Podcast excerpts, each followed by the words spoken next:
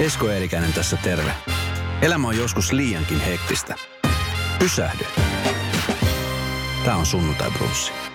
Sunnuntai Brunssin vieraana tänään suuri kunnia saada tänne sotaveteraani, joka itse asiassa nyt, kun Sunnuntai Brunssi tulee ulos 8. päivä joulukuuta, niin tänä päivänä tämä herra sankari täyttää 102 vuotta. 101. 101 vuotta. Joo. Oh, onko näin? 101 vuotta. Mulla on sanonut, niin 101 vuotta aivan. 101 vuotta. No kuka niitä vuosia laskee? Joo. Sotaveteraani Jaakko Estola, tervetuloa. Kiitoksia. Mahtava saada teidät tänne.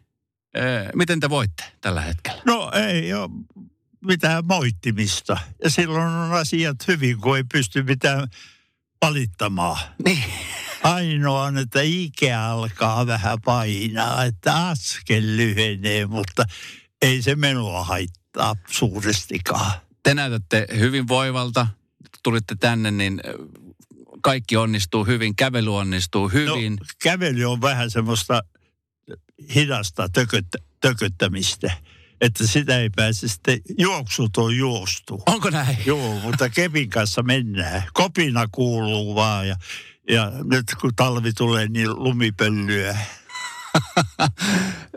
Varmasti moni on kysynyt teiltä, että mitkä on teidän pitkän iän salaisuus, niin mitkä, minkälaisia vastauksia olette löytäneet siihen?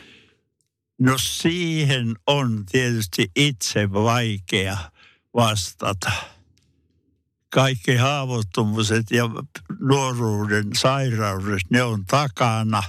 Ja ne ei ole kuitenkaan tähän ikään sitten pystyneet vaikuttamaan. Minulla on semmoinen iloinen mieli, en kanna suruja paljon. Ja mikä on suuri asia, niin minulla on hyvä perhe. On tota, kahdeksan lastenlasta. Kahdeksan? Ja tähän tuo, ja näillä hyvät van, vanhemmat, se, se tuo semmoista iloa joka päivä. Määrättynä aikana tyttäret soittaa ja jos se menee kahta yli siitä ajasta, niin jopa minä rupeaa hermostumaan, että mitä nyt. Mutta kyllä se varansa pitää, että nyt soitetaan vaarille. Joo, se on semmoista elämäeliksiiriä tämä, tämä hy, hyvät perhesuhteet näihin lapsiin ja ennen kaikkea heidän perheisiinsä. Millainen vaari tai ukki Jaakko Estola on? No, hän koittaa pitää yhteyttä tasapuolisesti sillä lailla, että – ainakin tässä kun taas joulu, joulu lähestyy, niin tietää, että, kuinka monta korttia pitää ostaa ja, ja täyttää. Ei, ei, ei.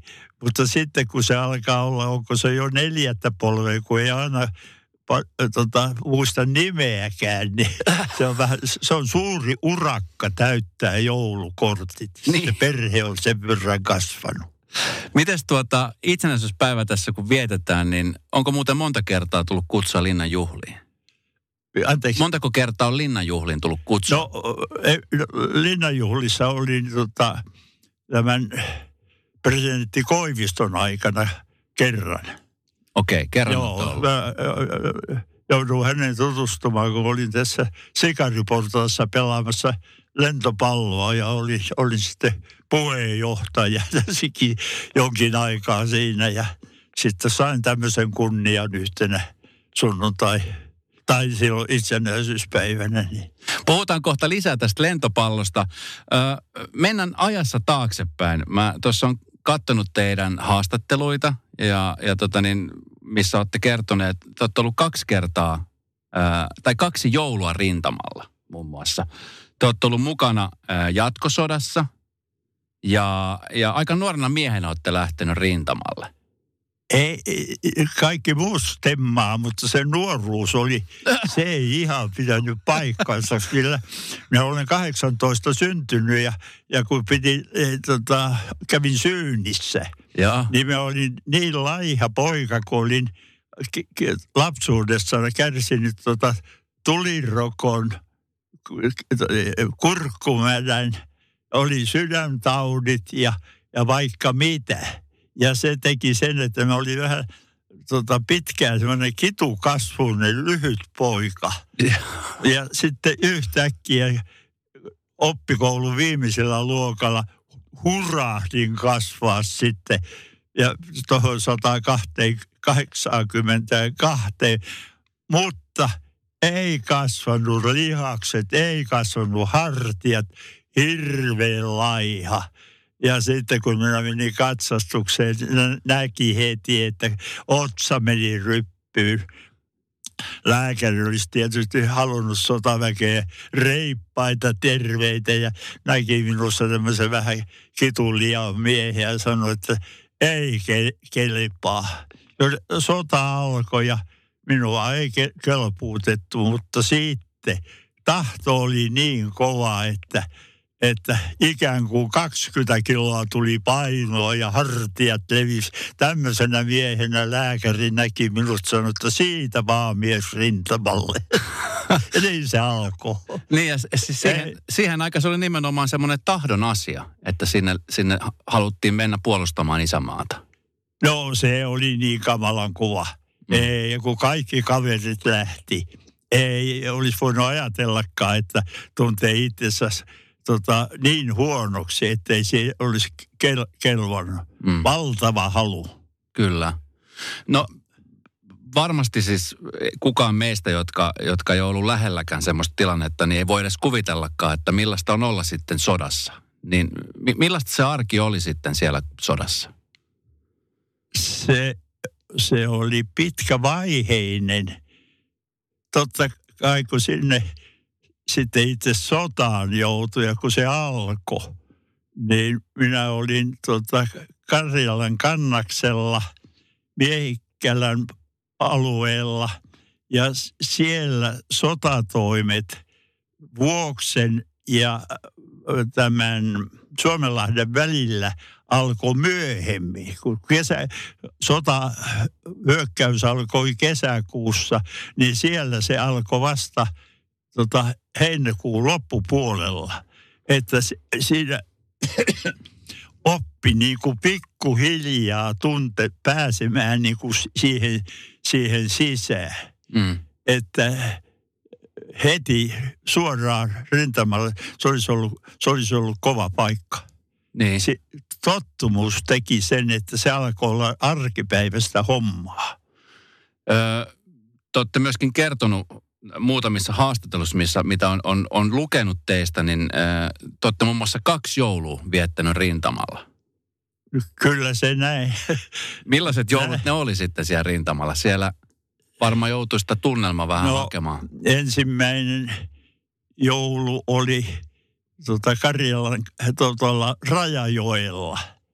Ja äh, siinä, siinä sitten oli ihan, ihan ta- tavallinen joulu siellä, tai e, Rajajoilla ei ollut korsua. Me sillä hetkellä asuttiin siinä, ta, ta, tule, olin tulejohtaja ja se pääsi sitten le, lepoon ja, ja siellä sitten omassa sakissa o, o, oltiin ja kyllä siinä sitten joulua vähän muisteltiin, mutta se, kyllä se alkoi jo rintamaoloissa vähän – ei siihen tunnelmaan päässyt. Mm. Ja, mutta sitten toinen, se oli 1942, oltiin jo siellä Karjalan kannaksella Krivillä ja oltiin jo totuttu siihen kovaan, kovaan sotaan. Ja, ja tota, se, siihen semmoiseen alkeelliseen, askettiseen elämään siellä korsussa. Mm. Ja koko tämä meidän ryhmä asuu yhdessä samassa korsussa. Lappi, Lapin miesten semmoinen Lappa, Lapin pohjoinen divisiona tuli vähäksi aikaa sinne päästämään meidän sinisen brigaatin sieltä niin kuin huilaamaan, mutta tulejohtoryhmä jäi. Ja ne täytti sitten meidän korsun kymmenen ylimääräistä mie- miestä tuli sinne ja, ja jouluaatto oli sellainen, että saimme paketin, jok, tämä Lapin miehet oli saaneet tota, sieltä pohjoisesta paketteja niin paljon, että annettiin tykistön miehillekin. Ja paketista jäi mieleen, että ensimmäisenä päällä oli sitten jouluaiheinen liina. Okay. Ja kun Korsussa oli sitten 20 miestä, eikä yhtään pöytää, mihinkä se liinan pistäisi. Ah. Niin se oli paperi tietysti. Niin siellä keksittiin, että onhan meillä seinää ja kattoa. Ja se oli joulunen tunne, kun oli tapetoitu sitten näillä joulu pöytä, mikä se oma nimensä, liinulla nämä se, seinät.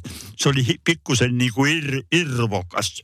Ja tota, me olimme saaneet sitten Keravan Lotilta radion. Se oli suuri asia Korsussa sitten. Ja sai illalla ja päivällä ja yöllä niin radio kuulla. Ja siellä oli sitä aina vakioasema. Se tuli Saksasta. Hum, hum, hum, hum, hum, hum, hum. Sitä, sitä, sitä tuli ja tuli jouluaatto. Joku pani sen vielä kovemmaksi ei puhettakaan, että sieltä olisi jotain virttä tai muuta tullut. Että se, se oli vähän rivotuntunen tämä, tämä kun, mutta ne miehet oli, ne oli muuttuneet siellä. Mm. Se oli uskomatonta, että kuinka tämmöiset rauhalliset mie- miehet niin kuin re, re, riehaantuu. Mm. Ja oli sitä sovittu, että patterin päällikkö – ja oli vielä tunnettu radiomies Niilo Tarvajärvi. Aha. Hän oli luvannut tulla sitten pitämään tota, pieni rukoushetken ja muistuttamaan meitä tota, omasta Jumalastamme ja siitä, että joulun sano, sanomasta. Ja illalla hän sinne pimeässä tuli, puhe oli mielessä – ja kun aukasi oven, niin tämä kauhean rieha ja ääni tuli häntä, häntä vastaan. Ja hän mykistyi. Ja kun hän sitä kukaan ei miten, mitenkään kuuluttanut, niin hän vähän aikaa kat, katseli, katseli ympärilleen. Ja vaikka hän kuinka koitti hakea voimaa, että hän pystyisi näille miehille tämmöisissä olosuhteissa – tuomaan sen rauhan sanoman. Mm. Siihen Tarvajärvi ei pystynyt. Mm. Hän hautasi tämän ajatuksensa ja kääntyi takaisin. Niin, se... se oli kova paikka. Joo. Mutta näin miehet raahistuivat.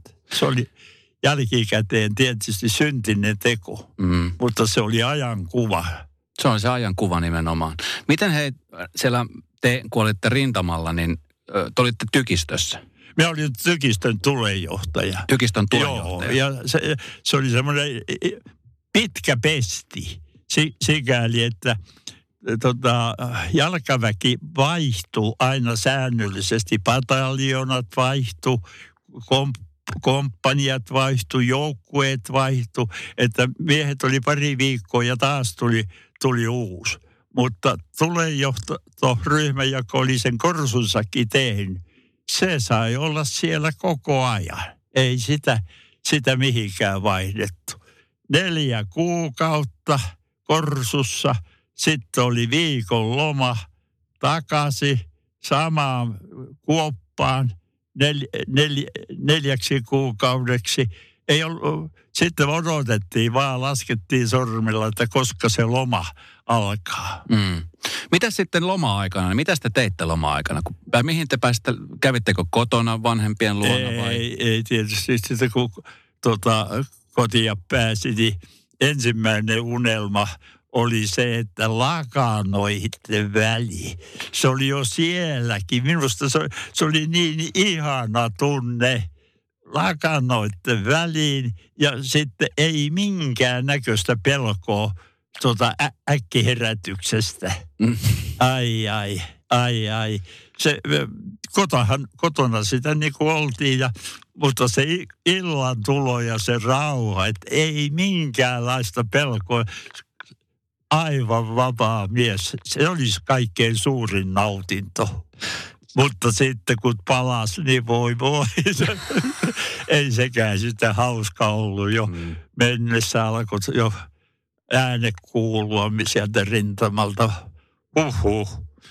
Tuliko siellä missään vaiheessa teillä semmoinen epätoivoinen tunne, että milloin tämä lom- ei loppuu tämä sota? Ei, ei, ei, ei, ei, ei tullut. Ei. Ja tota, ja myös sitä taisin kertoa heti silloin, kun niin pääsi niin kuin pikkuhiljaa siihen sotaan. Mm. Ja tota, ei tarvinnut pelätä. Kyllä mä muistan, kun siellä, äh, kun mentiin, mentiin sinne rajalle sitten, ja, äh, ja ensimmäiset tota, granaatit tuli, vaikka ne meni sinne 200 metrin päähän, niin tuli vapina vapina tuli, vaikka ei voit, voinut mitään. Ihminen, ihminen niin kuin pelkäs. Mm. Ja sitten muutaman kuukauden, vuoden perästä se sai tupsustella siihen viereen. Ei se sillalla, ei se mitään pelkoa tuonut. Mm.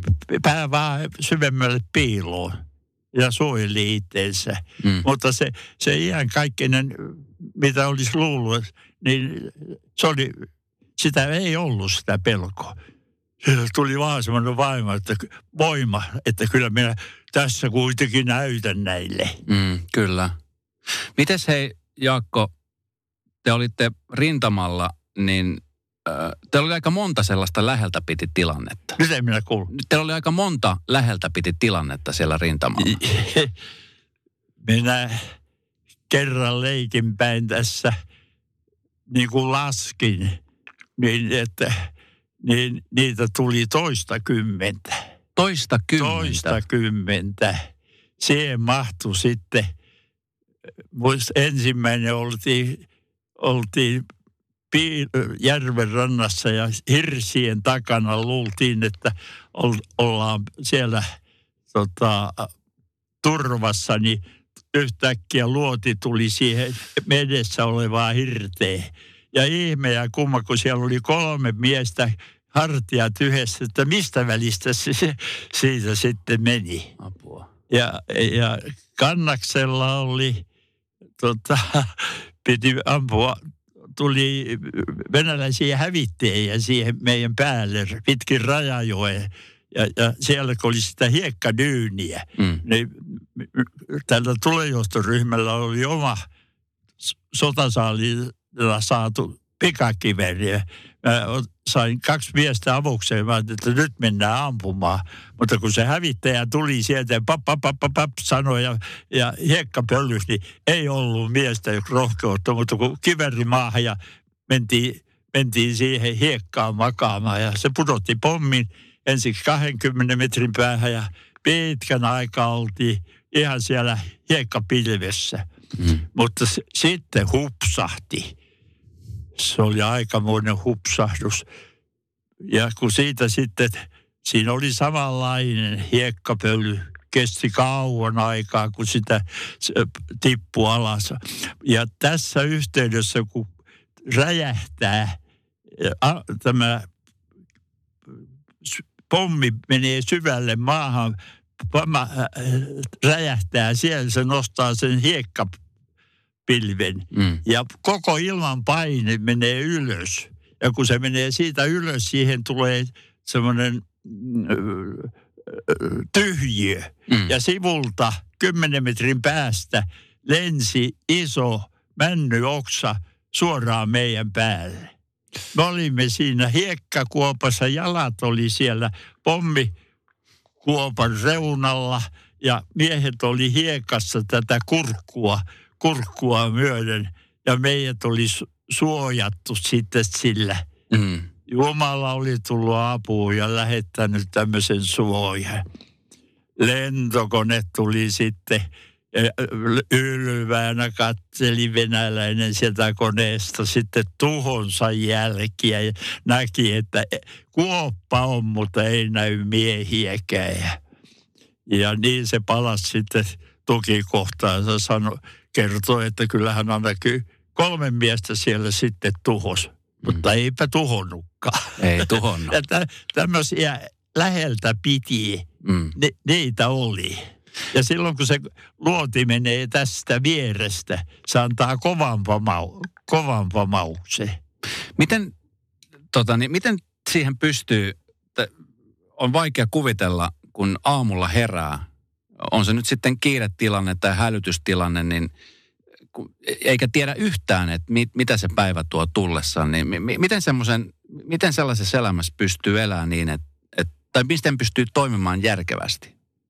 Että ei ole tietoa, että tänään olla se päivä, kun tulee lähtö sodassa. Kun, vaikea niin kuin vastata, mutta äh, siihen niin kuin herättiin, e- e- se oli samanlaista se, Mm.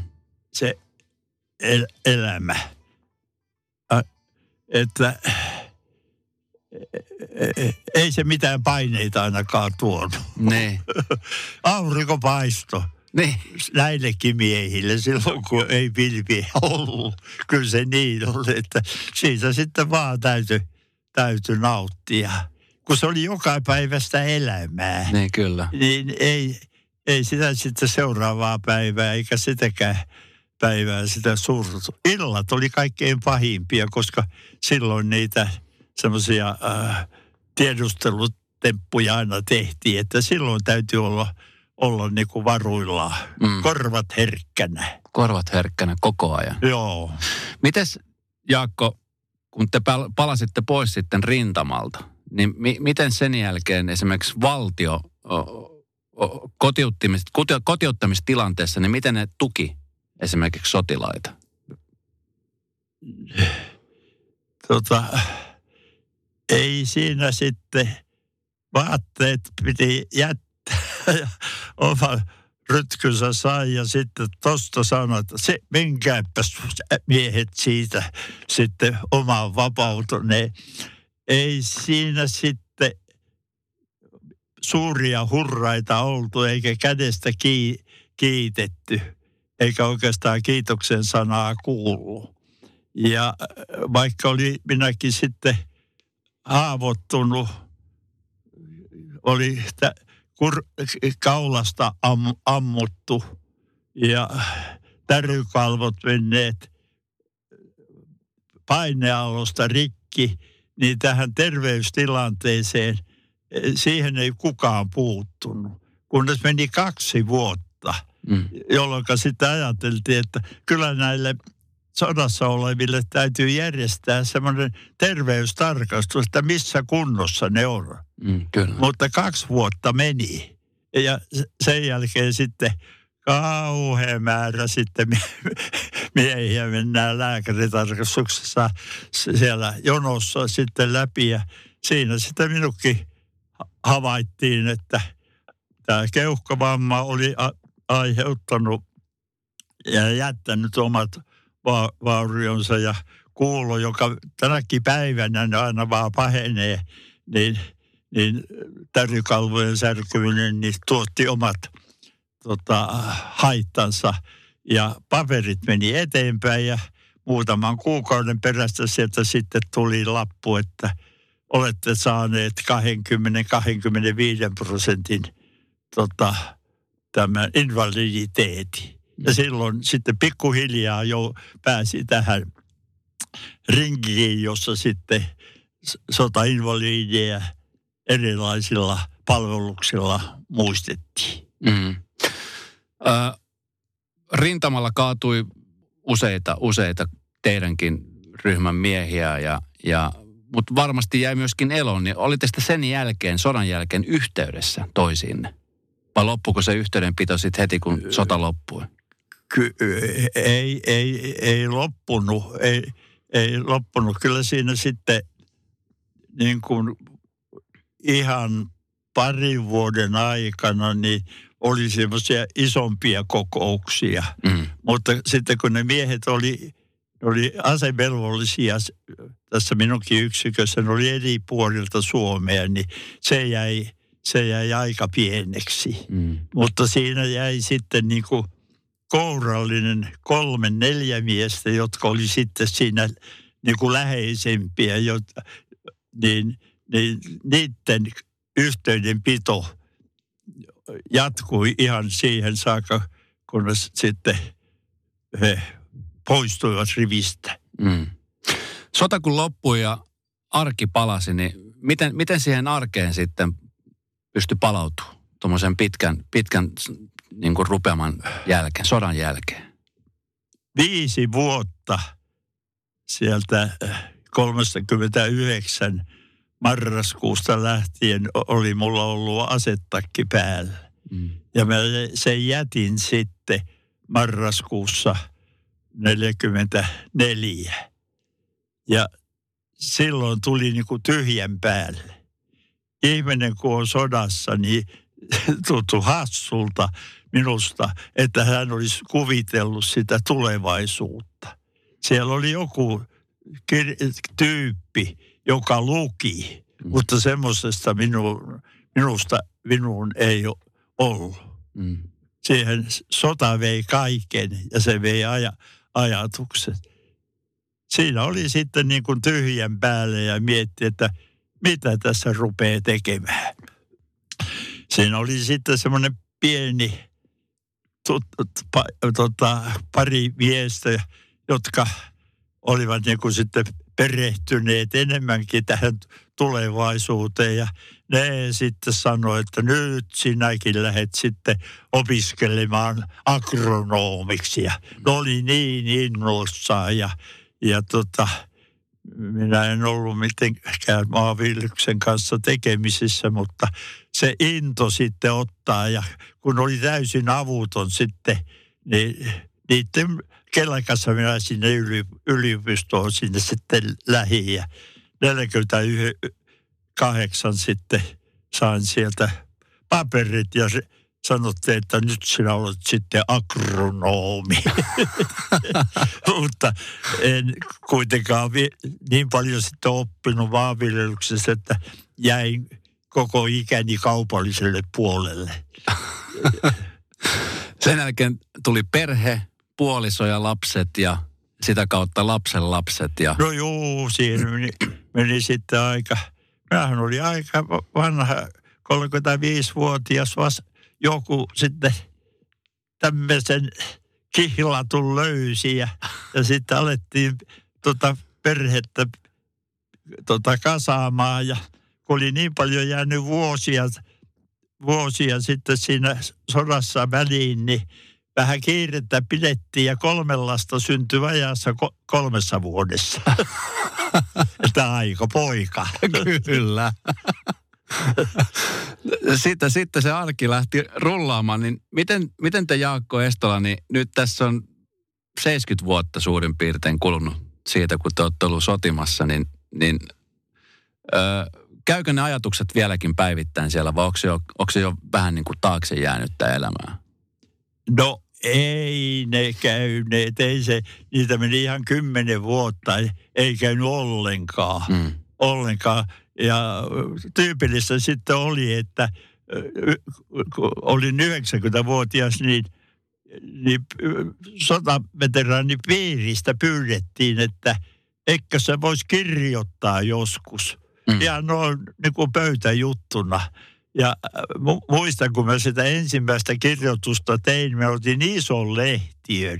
Ja ja tota, kirjoite oli kolme sivua saanut ja sitten mä rupesin lukemaan, niin, niin kaksi kolmatta osaa mä vete, vedin niitä viivoja päälle. Nyt se oli työ ja tuskan takana sitten se ensimmäinen. Ah. Mutta sitten se oli kai sitten sen verran, että se kiinnosti, niin toiminnanjohtaja, toiminnanjohtaja pyysi, että annappa seuraavaakin. Ja, ja niin minä tein sitten – yhteensä 25 kirjoitusta sitten tähän Helsingin sotaveteraanapiiriin vuosi tai tuota, jul, julkaisuun. Neljä kertaa vuodessa il, ilmestyi ja se oli, kun siihen oli niin kuin paneutunut, niin se, mä kattelin vaan kun kynä kävi. Te olette kertonut, että yksi sellainen asia, mikä on, mikä on pitänyt teitä hyvässä kunnossa on lentopallon pelaaminen. te olette pelannut lentopalloa, niin kuin kerroitte, niin Sikari Portaassa muun muassa edesmenneen presidentti Mauno Koiviston kanssa. Niin, no niin... joo, se, se, tämä lentopallo tuli sotainvalidien kuntoutusohjelmaan. Ja tota, aika aikaisessa vaiheessa niin sotainvalidit rupesi pitää tota,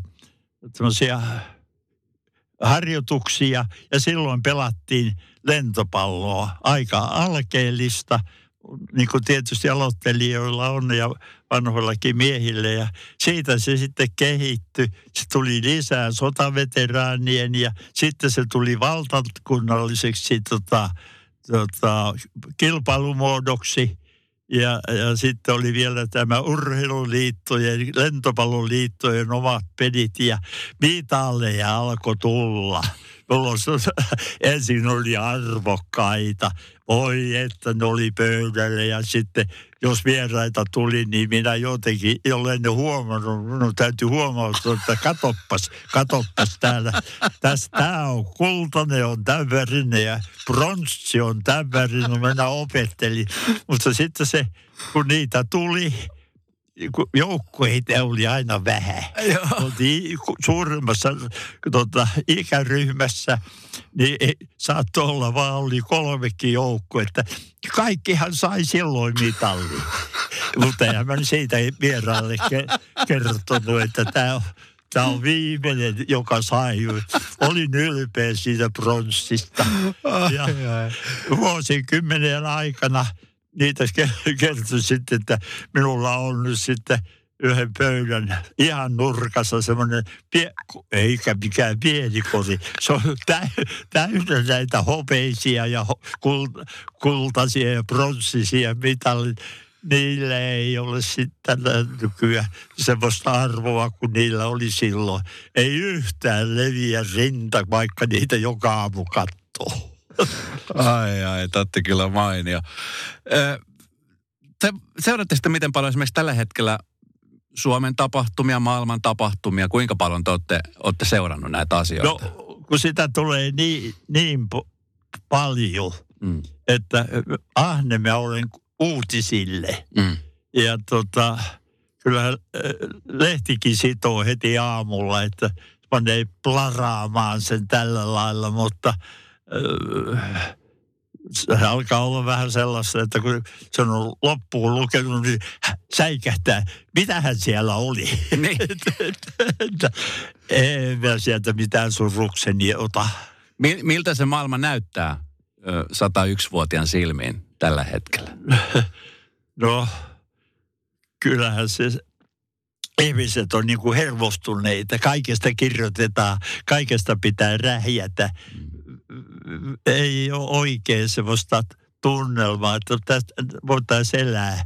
Ja sitten toisaalta sitten kirjoitetaan, että kuinka me olemme ihan kärkipäässä. Suomi on näissä asioissa kärkipäässä. Seuraavalla sivulla on sitten niin, että itselläkin on otsa rypyssä, kun sitä lukee.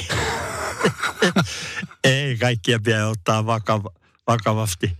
Minä olen aina se, tota, kun olen joutunut näistä vastailemaan, niin mä vastaan lyhyesti, että Suomi on hyvä maa elää. Mm, kyllä. Ja siitä iso kiitos kuuluu teille. No, kyllä me aikaamme sinne sitten ja moni uhras elämänsä. Mm. Ja eipä se terveyskään ihan hyvänä säilynyt, että se – omat vikansa, mutta ei semmoisia pidä ajatella. Ne on taakse ja nyt elämää ja valtio tulee mukaan korvaamaan. Rahalla korvataan hienosti kaikkea sitä, mitä me kärsimyksenä sa- saimme sitten osaksi, osaksemme. Mm. Tässä vaiheessa niin mä toivotan erittäin hyvää syntymäpäivää ensinnäkin – Sat, no, niin, minkälaiset juhlat on tiedossa 101-vuotiaalla? Onko no, kakkukahvit ja mitä kaikkea on luvassa? Mitä kaikkia, se on listalla. se on minun edes, edessäni koti, kotona eh, pöydällä, että muistapas hankkia nämä ja nämä, nämä aineet. kaksi viikkoa ovat jo tyttäret, tyttäret siitä, siitä puhu, puhuneet ja kelloajat on jo sopinut, että minä menen vaan valmiiseen pöytään ja nautin. Minulla on hyvät tyttäret. Ihan mahtava kuulla. Ensinnäkin paljon onnea syntymäpäivän johdosta. Kiitoksia siitä upeasta, upeasta työstä, mitä aikoinaan joudutte kokemaan ja, ja niistä kaikista kärsimyksistä, että me ollaan itsenäisiä ja me ollaan saatu säilyttää itsenäisyys. Ne asiat, pahimmat on unohtuneet. Suuri kunnioitus. Kiitoksia. Hyvää joulua ja onnellista uutta vuotta. Minkälaiset odotukset vuodelle 2020? Nyt taas vaihtuu vuosikymmen. Ei tässä iässä uskalla tehdä suunnitelmia. Se, jos minä rupean suunnittelemaan, niin toisaalta sieltä tulee korva, kuule, sinä olet vanha äijä, sinä olet vanha äijä, älä tee tämmöisiä, älä tee. Elä jokaisesta hetkessä, nyt kuulet terve tämmöisellä minulle sanotaan, eikä ruveta kaavailemaan tulevaisuutta. Nimenomaan tässä hetkessä elämistä. Niin. Suuri kunnia, Jaakko Estola. Mahtavaa, että pääsitte. Kiitoksia. Joo, kiitoksia.